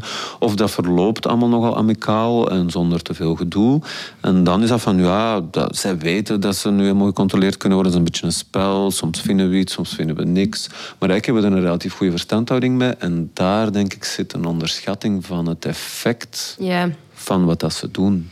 Ja, als ik dat hoor, zou ik het eerste waar ik eigenlijk aan denk, is dat dat, dat moet zo'n effect hebben op die jongeren, dat, dat, dat die zo bekeken worden door de politie. Of dat dat nu voor die politiemensen lijkt als een spel of als, een, als amicaal. Ik denk dat dat, ja, dat, dat blijvende ja, sporen achterlaat. Ja, men weet dat mensen die recent gecontroleerd zijn geweest. ehm, en dat hangt natuurlijk ook een stuk van hoe dat verliep. Hè. Verloopt het respectvol enzovoort enzovoort. Maar men weet dat mensen die gecontroleerd zijn sowieso de legitimiteit van de politie iets gemakkelijker in vraag gaan stellen. Ja. En we weten ook van de bevragingen met, met jongeren en met groepen of in bepaalde wijken. Ja, dat dat, dat dat een negatief effect heeft op hun zelfbeeld, een negatief effect heeft op hun vertrouwen in, in, in alle overheden op den duur. Dat dat kan bijdragen tot, ja, tot agressiever gedrag ten opzichte van de politie. Dus, dus ja, daar zit een, daar zit een ambetant spanningsveld. Hè, met enerzijds een overtuiging die bij de politie leeft van die acties zijn nodig, want anders gaat het hier uit de hand lopen. Een druk ook vaak, dat hoor je als je met korpscheffen babbelt en zo van ja, ik krijg dan een mail van buurtbewoners of van een buurtbewoner van ik moet eens komen kijken in dat park, want daar, daar zitten verdachte jongeren of daar wordt zeker gedeeld. Ja, dan, dan passeren ze daar eens van meer in dat park, want ze moeten dat ook tonen. Zeker in kleinere steden of zo is dat vaak. Hè. Een burgemeester wordt benaderd of een korpschef krijgt mails, men wil daar dan gehoor aan geven. Ja, dus zit daarmee een heel ambetant spanningsveld. Hè. Ehm, dus breder gezien denk ik ook van, ja, ik denk dat ik in mijn doctoraat op dat moment ook een oproep doe. Niet dat die mensen dat gaan lezen, maar boem. Ik kan hem toch maar doen. Naar ja, hoe intolerant zijn, zijn, zijn, soms, zijn we soms als gemeenschap ten opzichte van, weet je wel, zo het concept hangjongeren. Ja. Ehm, hoe snel, ja, hoe snel doen we ook beroep op politie om eigenlijk sociale problemen op te lossen. In die zin vind ik de hele beweging rond die funding van de politie en zoeken naar hoe kunnen alles wat dan meer te maken heeft met sociale bemiddeling, want daar gaat het vaak over. Hè. Uh, vragen om niet cannabis te roken in een park, want je geur kan storend zijn voor anderen. Vragen om dat of dat niet te doen. Alleen zo, hoe snel gebruiken we de politie als we ongerust zijn over wie dat er in de straat aanwezig is of een er zijn mensen die door hun raam kijken en als ze een nummerplaat zien van een auto die ze niet kennen, snap. Allee, Dus daar zit ook iets in onze samenleving met hoe leven we met elkaar samen. Ja, veel wantrouwen. Ja, veel wantrouwen. En publieke ruimte is altijd wat gecontesteerd. Hè. Ja, als ik in een parkje wil zitten, maar daar zijn ook heel veel mama's met klein mannen die er wel zitten. Ja, misschien heb ik wel geen, geen zin in dat gebleid. En ik liever dat die er met minder zijn. En dan zijn er wat jongeren en die willen misschien graag een boombox zetten en een klein muziekje opzetten. Ja, misschien vind ik het dan verstoord, maar hoe, ja, hoe, hoe gaan we om met, met, zeker in steden, met de beperkte publieke ruimte die er is? En ik vrees dat de politie soms gebruikt wordt, of zich ook laat gebruiken, en daar ook zelf in gelooft dat dat nodig is, om, ja, om die publieke ruimtes dan een stuk te gaan beveiligen voor wat dat de middenklasse of middenklasse, de meer dominante groepen, eh, ja, wenselijk achten in hun omgeving. En, bon. en dan komen we bij een veel bredere analyse dan hoe handelt de politie. En die moet, die moet ook wel gemaakt worden. Maar dat is voor nu, voor mijn postdoctoraat. Ah, dat is ja. postdoctoraat. Oké, super. Dan wachten we daarop. Oké, als we dan een klein beetje meer afstand nemen van de inhoud van je doctoraat en een beetje gaan kijken naar de huidige situatie in België. Zoals we eerder al zeiden, zitten we momenteel met een zeer repressief beleid. Het gebruik, bezit, handel en de productie van drugs is illegaal en valt dus ook onder de criminaliteit. Sinds kort hebben we ook een eerste nationale drugscommissaris. Ehm, die staat in voor de coördinatie van de war on drugs. Er wordt verwacht van die drugscommissie dat er Ehm, een coördinatie is van de preventie, handhaving, controle en de repressie in ons land. Ehm, als ik daar zo naar kijk en nieuws daar zo over lees, vind ik dat een heel harde aanpak. Een, een, inderdaad een zeer repressieve aanpak. En zoals je mij ook al gezegd hebt, is dat komt uit de politiek heel hard. Ook, er is ook veel geweld dat opkomt. Dat moet natuurlijk ook allemaal aangepakt worden, zeker vanuit de politiek. Uh, maar ik stel mij daar heel veel vragen bij. Dus um, we hebben er al een beetje over gepraat, maar ik ga toch nog een keer de vraag stellen: waarom werkt dit beleid volgens jou niet? Ja. Ja, het werkt niet omdat de geschiedenis dat aantoont. Hè, maar ik denk, um, we al decennia lang nu, een war on drugs, nu is best een zware term. En het grappige is wel, als je bijvoorbeeld met politiemensen erover praat en, en zegt van ja, war on drugs of heel repressief of repressief beleid, dan zeggen die, ja, wat is, repressie? Want voor hen bijvoorbeeld een beetje cannabis van iemand afpakken en dan gaat toch nog zelfs geen PV naar het parket, dat is geen repressie. Ja, Terwijl, voor mij valt het daar wel onder. Maar de vraag is natuurlijk maar van, hè, uh, we zitten ook niet met een, met een beleid dat gebruikers in de gevangenis steekt. hè. Mhm. Ehm, dat zou ook repressie zijn. Dus, we moeten wel, wat, moeten wel voorzichtig blijven. Denk, we, hebben ook wel wat, we hebben wel wat voorzichtigheid in ons, in ons systeem, zeker naar, naar gebruikers toe. Dat je wel ziet is, hè, met de discussies rond het geweld, bijvoorbeeld die boetes die nu kunnen komen van 1000 euro als je uh, cocaïne op zak hebt. Ja, dat zijn natuurlijk sterke. Repressieve... Maar voor mij valt dat ook onder repressie. Hè. Die, die, die, die boetes, anderen zullen zeggen, ja, dat is dat is maar een boete. Dus de vraag is wat is in een neem natuurlijk. Um, maar in de feiten hè, staat, staan hè, alle, alle middelen eigenlijk, behalve alcohol, tabak, laat ons zeggen, en wat we gemedicaliseerd hebben enzovoort, maar dat is dan weer een ander gesprek rond uh, medicalisering van middelen. En maar staan, staan in het strafrecht. Dus dat wil zeggen, zowel het gebruik, dat wordt dan via klein bezit um, opgevolgd, als alle handel wordt, allez, wordt, uh, wordt verboden en wordt dus politioneel en justitieel opgevolgd. Ja. de reden waarom het dan niet werkt is, is, is, is, is redelijk eenvoudig. Eén, mensen zijn nieuwsgierig. blijkbaar, zegt de geschiedenis gewoon, naar roesmiddelen. En mensen laten zich niet leiden door ah, dat is dan legaal en dat is dan illegaal, dus dat ga ik nooit doen en de andere ga ik alleen doen. Dat, dat, dat, gebeurt zo niet. Mhm. ja.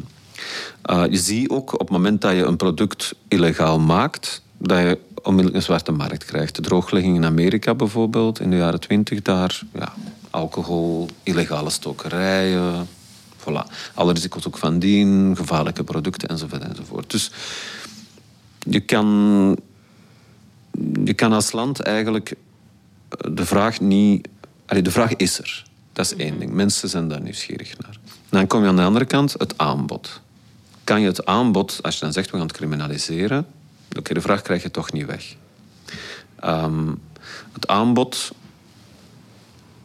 blijkbaar ook niet. Dus ja, je zit aan de twee kanten met een probleem.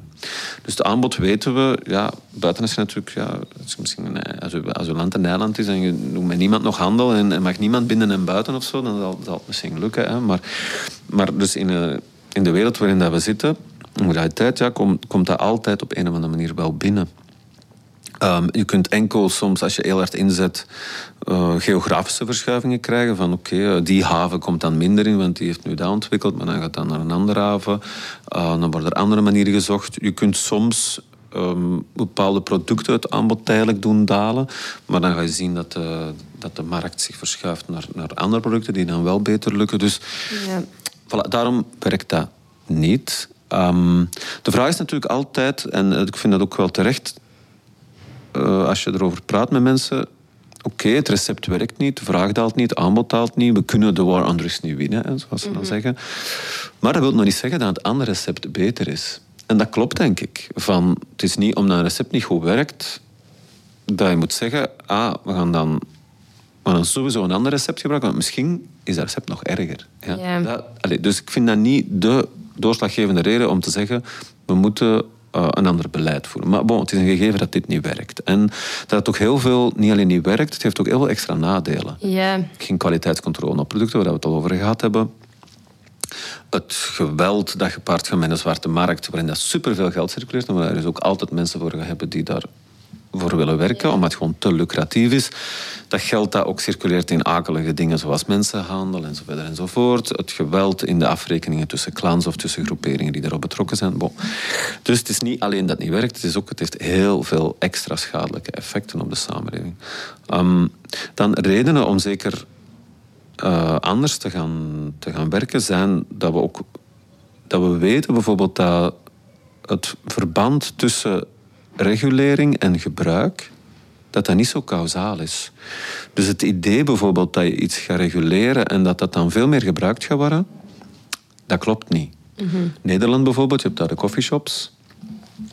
Je kunt redelijk gemakkelijk aan cannabis geraken. Je kunt zeggen gemakkelijker dan hier of dan in Frankrijk of in Italië. Buiten als je naar Nederland rijdt, maar dat buiten beschouwing gelaten, want dan zijn we terug in Nederland. En toch is het gebruik in Frankrijk en Italië hoger dan in Nederland. Dus je voelt dat dat klopt niet. Je merkt dat ook als je mensen bevraagt wat, dat er, wat dat erin speelt. Uh, waarom ze wel of niet kiezen voor bepaalde producten. Dus dat, dat eenzijdig denken rond hoe we gaan iets reguleren en dan gaat dat massaal veel meer gebruikt worden, dat klopt niet. Daar komt ook bij, opnieuw het gesprek van daar straks, ja, recreatief gebruik, waarom maken we daar onmiddellijk ons zoveel zorgen over? Mensen halen er heel veel voordelen uit. De nadelen wegen, wegen blijkbaar niet door. Ja. Wegen ook maatschappelijk niet door. Het is niet dat mensen hun job verliezen of, of te hard aan een product gaan hangen. Dus ook daar denk ik, de zorg moet niet zijn of niet alleen zijn, je moet wel wat monitoren natuurlijk naar, naar hè, hoe is het met recreatief gebruik. De zorg moet vooral zijn wie ontwikkelt er problematisch gebruik. En dan komen we terug bij dat sociaal beleid, naar de root causes. En dat kan je nog meer op inzetten als je het reguleert. Er gaan nu heel veel middelen naar politie en justitie, die je veel meer kan inzetten op kansarmoedebestrijding, op preventie, op goede voorlichting, op vroegdetectie, op hulpverlening waar nodig. Dus voilà, zo kan ik een beetje bezig blijven. Maar ja, dus je voelt aan de ene kant, het huidige model werkt niet. Het heeft ook extra contraproductieve effecten. En we weten eigenlijk, en rond cannabis weten we het ook uit internationale voorbeelden, rond Uruguay, Canada, regulering, je ziet daar ook geen significante stijgingen van, uh, van gebruik. Ehm, of zeker niet van problematisch gebruik. Je ziet decriminalisering van persoonlijk gebruik in Portugal. Je ziet geen significante stijging van gebruik. En je ziet eerder daling van problematisch gebruik. Dus we weten ook dat het kan. En mijn pleidooi is om dat stapsgewijs te doen. Ja, want ik, ik zie wel een stuk natuurlijk de ongerustheden, de ongerustheden die spelen. Uit Duitsland bijvoorbeeld is een model aan het uitrollen hè, van regulering van cannabis. En ik dan, en dat gaat ook in Duitsland zo gebeuren, mijn voorstander van non-profit, geen reclame, neem dat in overheidshanden. Je kan perfect cannabis van productie tot distributie in handen nemen. werkt via cannabis social clubs, via apothekersdistributie of via overheidsshops, die er niet al te veel moeten zijn, zonder reclame. Kwaliteitscontrole op die producten en biedt dat zo aan. Maar zo'n model in Uruguay bijvoorbeeld. Ja, we weten dat dat werkt. Dus eigenlijk, ja, decriminalisering van gebruik lijkt mij een eerste logische stap in het beleid. Dan cannabis reguleren. Dat is de meest gebruikte momenteel huidige illegale drug. Ja. Waar de meeste internationale modellen rond ontwikkeld zijn. Ja, en zo gaan we stapsgewijs verder. Hè. En al zeker piltesting. Dat is dan nog niet reguleren, maar piltesting, al die harm reduction mogelijkheden, gebruikersruimtes voor heroïne, crystal meth, piltesting voor MDMA, dat zijn dingen die zijn voor mij echt evident om te doen. Dat is gewoon, dat is gewoon volksgezondheid. En de logica zelf, we weten ook bijvoorbeeld uit piltesting dat dat niet, dat is aan de ongerustheid van ja, dan gaan er meer mensen dat beginnen gebruiken. We weten uit, uit case studies in steden of rond festivals waar men heel veel uh, van die dingen gedaan heeft, het is niet dat dan plots veel meer mensen uh, een pil gaan gebruiken. Um, en je, je, ja, je, voorkomt, je voorkomt eventueel doden, hè, mogelijke slachtoffers. Ja, want het is, het is het verbod op al die producten die eigenlijk bijna een een, een gevaar wordt voor de volksgezondheid. Inderdaad, het feit dat je die producten niet kan testen, je geen kwaliteitscontrole hebt, heeft, heeft zo, gevaarlijke gevolgen eigenlijk. Soms weet je ook niet wat er allemaal circuleert. En weet je ook niet wat je neemt als je... Zeker op, op situaties zoals festivals en zo, dan is dat wel echt een... Ja, zou dat, zou dat zo een, een verbetering zijn voor de volksgezondheid als er de kans is om die dingen te testen en en ja, dat, lering over te hebben. Dat klopt, ja. Maar het is een zeer, ja, het is een zeer emotioneel thema dat heel rap ongerustheid teweeg brengt. Waar dat politiekers ook uh, ja, soms schrik hebben, denk ik, van... Ja, uh, allez, de meeste politiekers, behalve als ze fijne carrière zijn, zijn bezig met, ben ik over zes jaar terug verkozen. En ja, drugs legaliseren of reguleren, dat vind ik een beter woord. Dat, dat, is, ja, dat is ten eerste... Soms kan dat al niet binnen uw eigen partij, omdat uw partijstandpunt er tegen is. En als er al ruimte is binnen uw partij, ja, moet je opletten als jij erop gaat profileren dat je nog wel herverkozen wordt. Ehm, dus ja, je ziet dat ook bijvoorbeeld met festivals. De hypocrisie is daar totaal. Hè. Dat zijn eigenlijk hedonistische tempels die vaak gericht zijn op allerlei roesachtige ervaringen alleszins. En dan alcohol bijvoorbeeld, ja, vaak heel veel sponsoring ook door alcohol. Soms kun je, ja, je hebt zo, dat is dan op kleiner festivals, ik weet nog, uh, iets dat mij altijd bijblijft, is zo duvel. Je kan dan een duvel inschenken en als je dat dan op de juiste manier doet, wordt er dan zo van je begeleid en dan wordt er een videofilmpje van gemaakt. Dan mogen ze gebruikt worden voor promotie en dan krijg je, dan krijg je daarna een bonnetje voor een gratis duvel. Ja, je moet je dat voorstellen dat we toen een jointje van, weet je, ja, we leren nu even zo je dat goed moet rollen of je lijntje goed opsnuiven, voilà, en dan daarna doe je gratis een joint bij of een extra lijn. Dat is ondenkbaar. Hè? Maar eigenlijk is dat maf hoe dat we rond alcohol daar zo ver in gaan. Maar bon, we weten bijvoorbeeld rond die festivals dat als je die drugshonden doet en zo enzovoort, mensen die echt graag een pil willen gebruiken bijvoorbeeld, die gaan zoeken op terrein. En er sluipt toch wel eens een dealer binnen die een beetje kan verkopen. Maar dan zit je met alle risico's van dien. Mensen kennen dat product niet. Vaak hebben ze al wel een product thuis dat ze, dat ze al kennen, of van een dealer die ze kennen en waar een stuk vertrouwen is. Dus dan kennen ze het product niet, ze moeten dat zoeken op terrein. Of ze gaan het op voorhand al inpakken voordat ze binnengaan. Mm en dan nog bijpakken op terrein, met ook alle mogelijke nadelen. Dus ja, je voelt daar eigenlijk dat, dat we echt. Ehm, echt, dat dat echt bizar is. En het klopt, een basisprobleem in het algemeen van, van iets te verbieden is dat, we, dat je er geen kwaliteitscontrole op kan ontwikkelen. Ehm, en dat is zeker één belangrijke reden, vind ik, om, om richting regulering te gaan. Omdat je eigenlijk gewoon um, ja, een volksgezondheid bezig bent. En ik denk dat we zo het terugfenomeen moeten benaderen vanuit een volksgezondheid Mm En nu wil ik nog iets zeggen, want er gaat altijd veel door mijn gedachten te samen. Ja, en, en ik, ik weet wel hoe dat soms geredeneerd wordt van... Ja, als je geen risico wilt lopen, pak het dan niet. Hè? Dan, dat, dat, kun je ook stellen. Hè? Dus waarom moeten we dan piltesting doen? Of waarom moeten we... Maar dat is niet de realiteit van, van hoe dat we als mensen zijn. En sommige mensen hebben ook... En dan denk ik, dat is dan maar diversiteitsbeleid op een rare manier misschien benaderd. Maar ja, sommige mensen, hun, hun favoriet middel is ook niet alcohol. Die voelen, bedoel, dat is ook een, een, heel schadelijk middel om te beginnen. Ze vinden ervoor. En voor sommige mensen, ja, het is ook een middel dat bijvoorbeeld eh, grenzeloosheid, agressiviteit soms. Ja. ja is voor sommige mensen, en misschien terecht dan, hè, als je de afweging maakt nu even, cannabis of soms uh, MDMA nemen, heeft gewoon, is gewoon een middel dat, dat beter bij hun past. Dus ja, dan komen we terug bij John Stuart Mill misschien. Hè, van, dat is toch ook uw recht om te kiezen wat dat je doet met je eigen lichaam en geest. En hoe gaan we er dan als overheid mee om? Ja. En bon, moest het verbod werken en moest dan iedereen zeggen... Uh, we gaan dat nooit gebruiken. En moest je dat aanbod kunnen wegpakken, mij niet gelaten. Hè, maar dat is niet de realiteit. Ja, dat is niet de situatie, inderdaad. Nee, en, en los daarvan heb ik een andere kijk op, op, het, op het teruggebeuren. Men noemt dat in de academische literatuur ook wel graag de great unmentionable. Ja, er is een reden waarom dat mensen graag in een, in een ja, mind-altering middelen noemen ze het. Waarom dat mensen graag soms in een wat andere geestestoestand geraken. En, en ja, daar heb je dan je eigen dingen van. Wat is, een product dat voor u uh, fijn is of werkt. En mensen halen daar ook heel veel uit soms uh, inzicht, reflectie. Zeker als je kijkt naar psychedelica, maar ook cannabis kan reflectie stimuleren.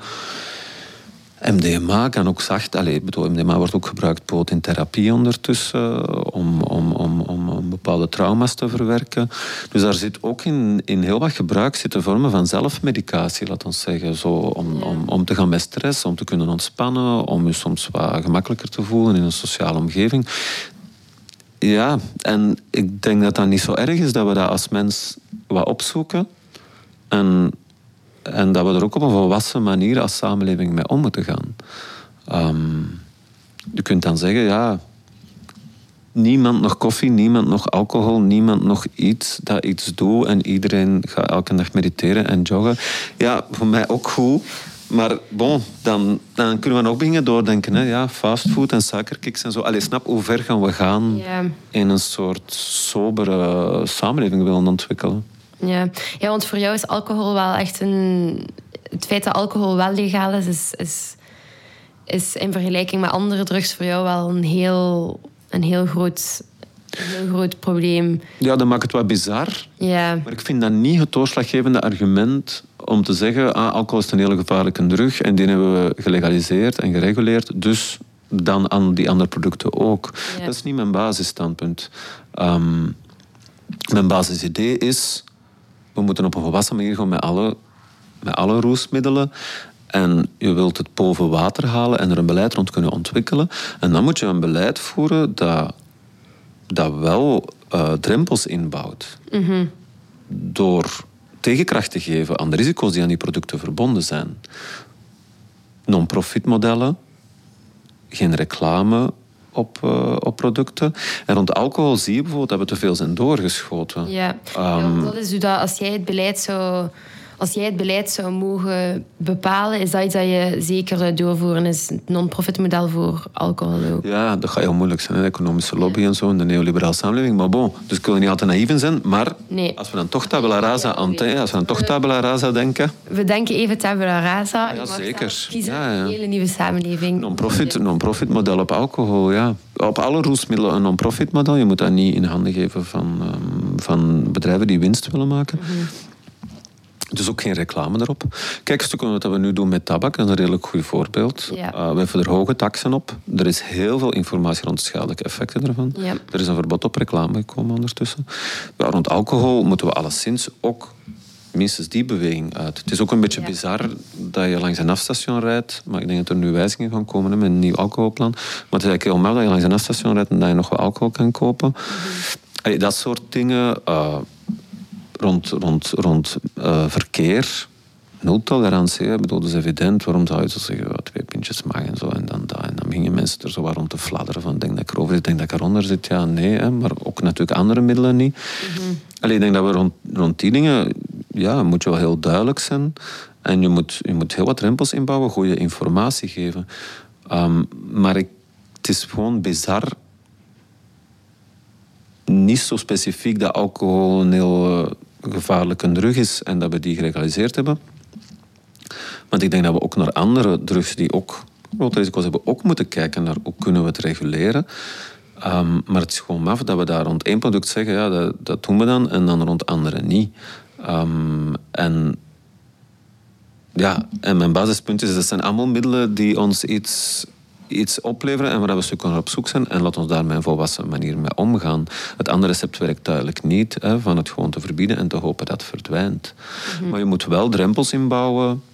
Ja, heroïne bijvoorbeeld, dat is duidelijk. Hè, dat is op doktersvoorschrift. Dat gaat ook vaak over een selecte populatie die zich daartoe geroepen voelt. Uh, die al komen van het heel wat problematieken. En die daar naar grijpen. Maar waarom zou je dat niet op doktersvoorschrift en eh, met verdere begeleiding kunnen voorschrijven? Mhm. Um, en zo kan je eigenlijk afhankelijk van specifiek productrisico uh, een model ontwikkelen dat wat een evenwicht heeft tussen toegang voorzien en die ook niet onnodig hoogdrempelig maken en tegelijkertijd wat drempels uh, inbouwen. Ja, met um, oogpunt op de volksgezondheid. Dat is altijd het basisidee. Ja, als we het dan over volksgezondheid hebben, was er nog iets dat ik eh, heel graag wil vragen. Is eigenlijk, ik denk als ik nu zelf een beetje anekdotisch denk, eh, zoals we het daar juist al over hadden, een probleem dat ik nu heel veel zie gebeuren is een soort van ja, het, hoe moeilijk het is om, om hulp te krijgen als je, wel die, als je toch in het huidige idee zit van verslaving en je wilt daar eigenlijk uit hoe moeilijk dat eigenlijk is om, om tot die hulp te komen. En dan, dan kun je niet anders dan eigenlijk denken aan het budget dat eigenlijk gaat naar justitie en, en die onderdrukking en die repressie en de politie ten opzichte van de hulpverlening eigenlijk in verband met drugs. Ja. Is dat iets waar dat je veel mee bezig bent? Ja, bezig ben nu niet elke dag zo actief, maar die analyse, die analyse wel. Hè. Dus um, en pas op, met smart on drugs is dat wel een, een pleidooi dat, wij, dat wij alleszins houden van... Er gaan nu binnen het huidige kader, en dat kan niet anders, want het is een prohibitief kader, dus bon, dan zit politie en justitie daarop, onvermijdelijk, maar dan nog eens de vraag binnen zo'n kader, als je dat kader houdt, hoeveel inzet wil je daarop doen? En wat is nodig en wat is niet nodig? Ja, want elke dealer die gepakt, een andere dealer. Dus misschien moet je dat ook vanuit een harm reduction idee bekijken. En de meest schadelijke dealers van de meest schadelijke producten en diegenen die werken met minderjarige runners en zo, mm al die eruit. En anderen moeten misschien niet, niet, niet primair op richten. Hetzelfde met, met gebruik. Ja, moeten we dat doen? Zo klein hoeveelheid cannabis zoeken bij gebruikers en, daar, en daarin investeren. Dus binnen dat kader denk ik kan je veel meer besparen en er veel minder op inzetten, omdat, omdat je ook voelt van daar zitten ook niet de antwoorden op het fenomeen. En klopt, hè, ja, zeker naar preventie en harm reduction gaan er heel weinig middelen. Um, hulpverlening, het zal een beetje afhankelijk zijn, maar soms merk je ook wel dat je al met wachtlijsten zit en zo, dus dat is ook een probleem. Uh, vroegdetectie, hè, zo jongeren vroeg in, inspelen op, ah, daar zit mogelijk ontwikkeling van problematisch gebruik. Ja, dat zijn dingen die we weten dat werken als je dat kan doen. Maar dat vraagt investering. Mhm. um, en nu gaan daar veel te weinig middelen naartoe. En dus die verhouding moet je binnen het huidige kader uh, beginnen verschuiven. Iets anders is dat als je het kader durft hertekenen, en stel dat we dat gewoon doen voor alle persoonlijk gebruik uit het strafrecht, mhm. ja, dan hoeft politie zich al niet zo vaak bezig te houden met, met zo, hè, proactief te controleren van is daar een kleine hoeveelheid. Ehm, dan hoeft er ook niet, als het iets anders is dan cannabis, een PV te gaan naar het parket en dan moet iemand dan toch weer klasseren of al of niet opvolgen op den duur. Dan kan je er anders mee omgaan. Ehm, stel dat je cannabis reguleert, ja, dan valt daar ook al een heel politioneel en justitieel luik rond weg. Maar het vraagt andere investeringen. Het vraagt andere opvolging. Um, je moet dan ook natuurlijk controle doen, die kwaliteitscontrole op, op die handelaars enzovoort enzovoort. Maar ja, dat gaat, je ziet dat in, in, in, in een hoop landen die het gedaan hebben, van het levert ook heel veel taxen op. Mm Voor, dus je bespaart enerzijds dingen, het levert, levert aan de andere kant heel veel taxen op. En investeert dan dat geld extra in, in die preventie, die hulpverlening, die vroegdetectie, die harm reduction. Ja, en dan ben je opnieuw van het volksgezondheid wel een rationeel beleid aan het maken. Ja, ja, ik denk echt, die shift is echt nodig, vind ik. Zou tof zijn, hè? Ja, dat zou, dat zou leuk zijn. Ja. ja, ik, ik vind het wel moeilijk om, om, om inderdaad te zien dat dat... Allee, voor mij klinkt dat eigenlijk een heel gemakkelijk... Allee, gemakkelijk zal het niet zijn, maar toch een, een, een shift die niet zo moeilijk is of zo onbegrijpelijk. Uh, maar zoals dat je inderdaad al zei, het is, het is moeilijk om in de politiek te zitten, denk ik. En zoiets gevoelig eigenlijk aan, aan te toetsen en, en dat te willen veranderen, inderdaad. Want je zit natuurlijk met de verkiezingen en opnieuw verkozen willen worden en zo. Ja, en ook los van de politiekers zelf die de moed moeten hebben. Ja, zij schatten natuurlijk een stuk in. Soms sabelen die, soms allee, goochelen die er wel wat snel mee van er is geen draagvlak of er is wel draagvlak. Alsof dat die weten hoeveel draagvlak dat er exact is voor dingen. Allee, bedoel, als je een bevolkingsbevraging wilt doen, hè, dan dan pas weet je het. Hè? Maar de vraag is natuurlijk ook een stuk breder van in welke mate zijn we als samenleving... Ja, hè, wat dat we er straks over spraken, van er zijn veel ehm, niet onderbouwde ideeën rond drugs die bestaan. Er zijn veel mythes die, die rondgaan, die leven. Er is een heel emotioneel thema. Het is een thema dat veel ongerustheid oproept. Iedereen kent misschien wel iemand die in de problemen is, is geraakt met dat of dat of dat. En die anekdotes die worden vaak heel erg geëxtrapoleerd, et cetera, et cetera. Dus het is ook een stukje bouwen aan... Ja, um, grondige informatie geven, eerlijke informatie geven, um, meer open dialoog krijgen. En dan stapsgewijs werken, denk ik. En dan, ik denk bijvoorbeeld cannabis, als je ziet wat er internationaal rond gebeurt. Duitsland is heel belangrijk die het nu ook gaat doen.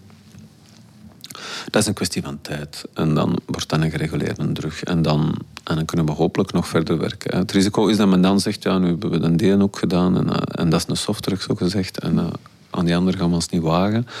Maar het klopt, is eigenlijk maar hoe meer je erover denkt en leest, dan zie je dat, dat de meeste mensen allemaal wel komen tot dat ons naar die andere modellen gaan. Um, dus dat zegt natuurlijk wel iets. En wat ook heel opvallend is en interessant in die zin, is hoeveel mensen, toppolitiekers en ook topmensen bij politie, die fijne carrière of na hun carrière zeggen we moeten naar reguleringsmodellen. We moeten stoppen met hè, war of een, prohibitief model. Moeten we afstappen, want dat heeft allemaal geen zin. En dan spreken we echt over ja, ex-president van Zwitserland, ex-president van Nieuw-Zeeland, ex-president van Colombia, uh, Kofi Annan, die ondertussen overleden is. Allee, zo echt belangrijk. Barack Obama bijvoorbeeld, die zich allemaal, noemt... Uh, Commission, International Commission on Drug Policy of zo, die zich allemaal een beetje waar wij voor staan, van smart aan drugs ook, en wat daar nu gezegd is, die ook die standpunten hebben, ja, dat zijn dan allemaal toppolitici, maar die zeggen dat fijne carrière, van, van we moeten die weg uit. Hetzelfde met korpschef, managers, topfiguren in binnen politiewezen in de Verenigde Staten en in de UK. Die hebben ze ook in LEAP, noemt dat, verenigd. En die zeggen hetzelfde. Dus ja, er hangt zoiets raar van het is niet goed voor je carrière. Als je bij de politie zit, kun je het al niet zeggen, want dan hè, dat, dat staat dan haaks op ik weet niet wat allemaal. Dan komen we terug bij het gesprek van straks, van hoe reflexief mogen zijn als, als mm. politie. En, en politici wagen zich er soms ook niet aan tijdens hun, hun carrière, want het ligt gevoelig. Maar daarna voelen ze zich wel schuldig. Of ambetant, of al sinds genoeg gemotiveerd om zoiets te hebben van ik kan me nu wel aansluiten bij een groep die echt voor iets totaal anders pleit, want eigenlijk klopt dat toch niet. Dus daar zit een hypocrisie die, die ongezond is en vroeg of laat ontploft dat. Dat kan niet anders. Ja, het zegt wel veel natuurlijk. Ja. Eh. Ik denk dat het onhoudbaar is hoe dat nu is en dat we daar langzamerhand, uh, langzamerhand gaan wel meer en meer mensen dat, dat zien. Allee, dat is de hoop. Ja. Dat is de hoop. Ik hoop het ook. Ja, oké. Okay. Gaan we afsluiten met hoop? Of ga je nog iets vragen? Het is mij eigenlijk... laatste vraag. Ah, doe maar. Uh, mijn laatste vraag is eigenlijk... Wat is voor jou nu de moraal van dit verhaal? De moraal van dit verhaal? Er zijn natuurlijk heel veel dingen gezegd. Hè? Ja, inderdaad. Dus er zitten heel veel moralen in dit verhaal. Maar ik denk een beetje dat we zijn afgesloten wel. Hè, van... Um, ik denk dat echt in, in wat dat er nu gezegd is... Um, een oproep is tot, wat dat Foucault alleszins heel tof vond, hè, om een stuk te trachten los te komen van wat dat, wat dat door wat dat redelijk evident is voor velen, of wat dat dominant is alleszins. Zo het meest dominante denken rond, rond, rond drugs. Als we daar ja, ehm, een goede analyse van maken en kijken naar wat dat we weten. En dan, ja, en dan misschien een ander, naar een ander verhaal kunnen gaan. Hè, om het hebben over een verhaal, naar een, ander, naar een ander denken erover. Alleen niet een ander verhaal, maar een ander denken, een ander discours er rond. Ik denk dat dat is wel wat, dat we, wat dat we nodig hebben. En je voelt wel dat daar wat dingen rond bewegen. Ja, je voelt het wel bewegen inderdaad. Ja. Om nog en een ander stuk waar we het lang over hadden, en daar, daar zit ook al wat moraal van het verhaal of zo, is denk ik. ehm, ja, die analyse die, die wat gemaakt is rond politiewezen. Hè? En rond, rond het tekort daar een stuk aan, aan die reflexieve ruimte, die ook die, die kritische reflectie dan, dan minder mogelijk maakt. Dat vind ik, dat vind ik wel spijtig. Ja. Dat is een beetje typisch voor een instituut natuurlijk. Dat zich wat, ja, dat zich wat heel sterk hiërarchisch uit en, en, en, en moeilijk heeft om een stem te ontwikkelen naast wat dat dan officieel mag. Maar ook intern is daar wel weinig ruimte voor. En dat is spijtig. En voor de rest, ja, dat is dan mijn, mijn sociaal rechtvaardigheid, aan in het begin begonnen. Of mijn, mijn eh, betrokkenheid daarop. Ik denk wat mij zeker is bijgebleven uit mijn onderzoek is die ongerustheid rond de nadelen van, van, vanuit goede intenties, vanuit het politiedenken dan, maar we moeten dat doen of het loopt uit de hand enzovoort enzovoort. Toch ja, een polarisering eigenlijk in de hand te werken en, en bepaalde groepen ehm, zich ongewenst te doen voelen in, in parken en pleinen. En het zou mooi zijn ook als we daar eh, andere manieren rond kunnen vinden, ook binnen dit kader. Hè. Ja, allee, het huidige verbodskader, denk ik dat we, dat we naar andere manieren moeten. Ja. ja, het is heel mooi. Ik vond het een zeer boeiend en interessant gesprek. En ik hoop dat de mensen die geluisterd hebben dat ook vonden. Dat kunnen we alleen maar eh, verhopen. Ja, bedankt ook voor eh, mij uit te nodigen en voor de interessante Ja, vragen. Het was echt super interessant. Bedankt om de eerste gast te zijn op mijn podcast. Het is een eer. Graag gedaan. Dankjewel. Bye bye.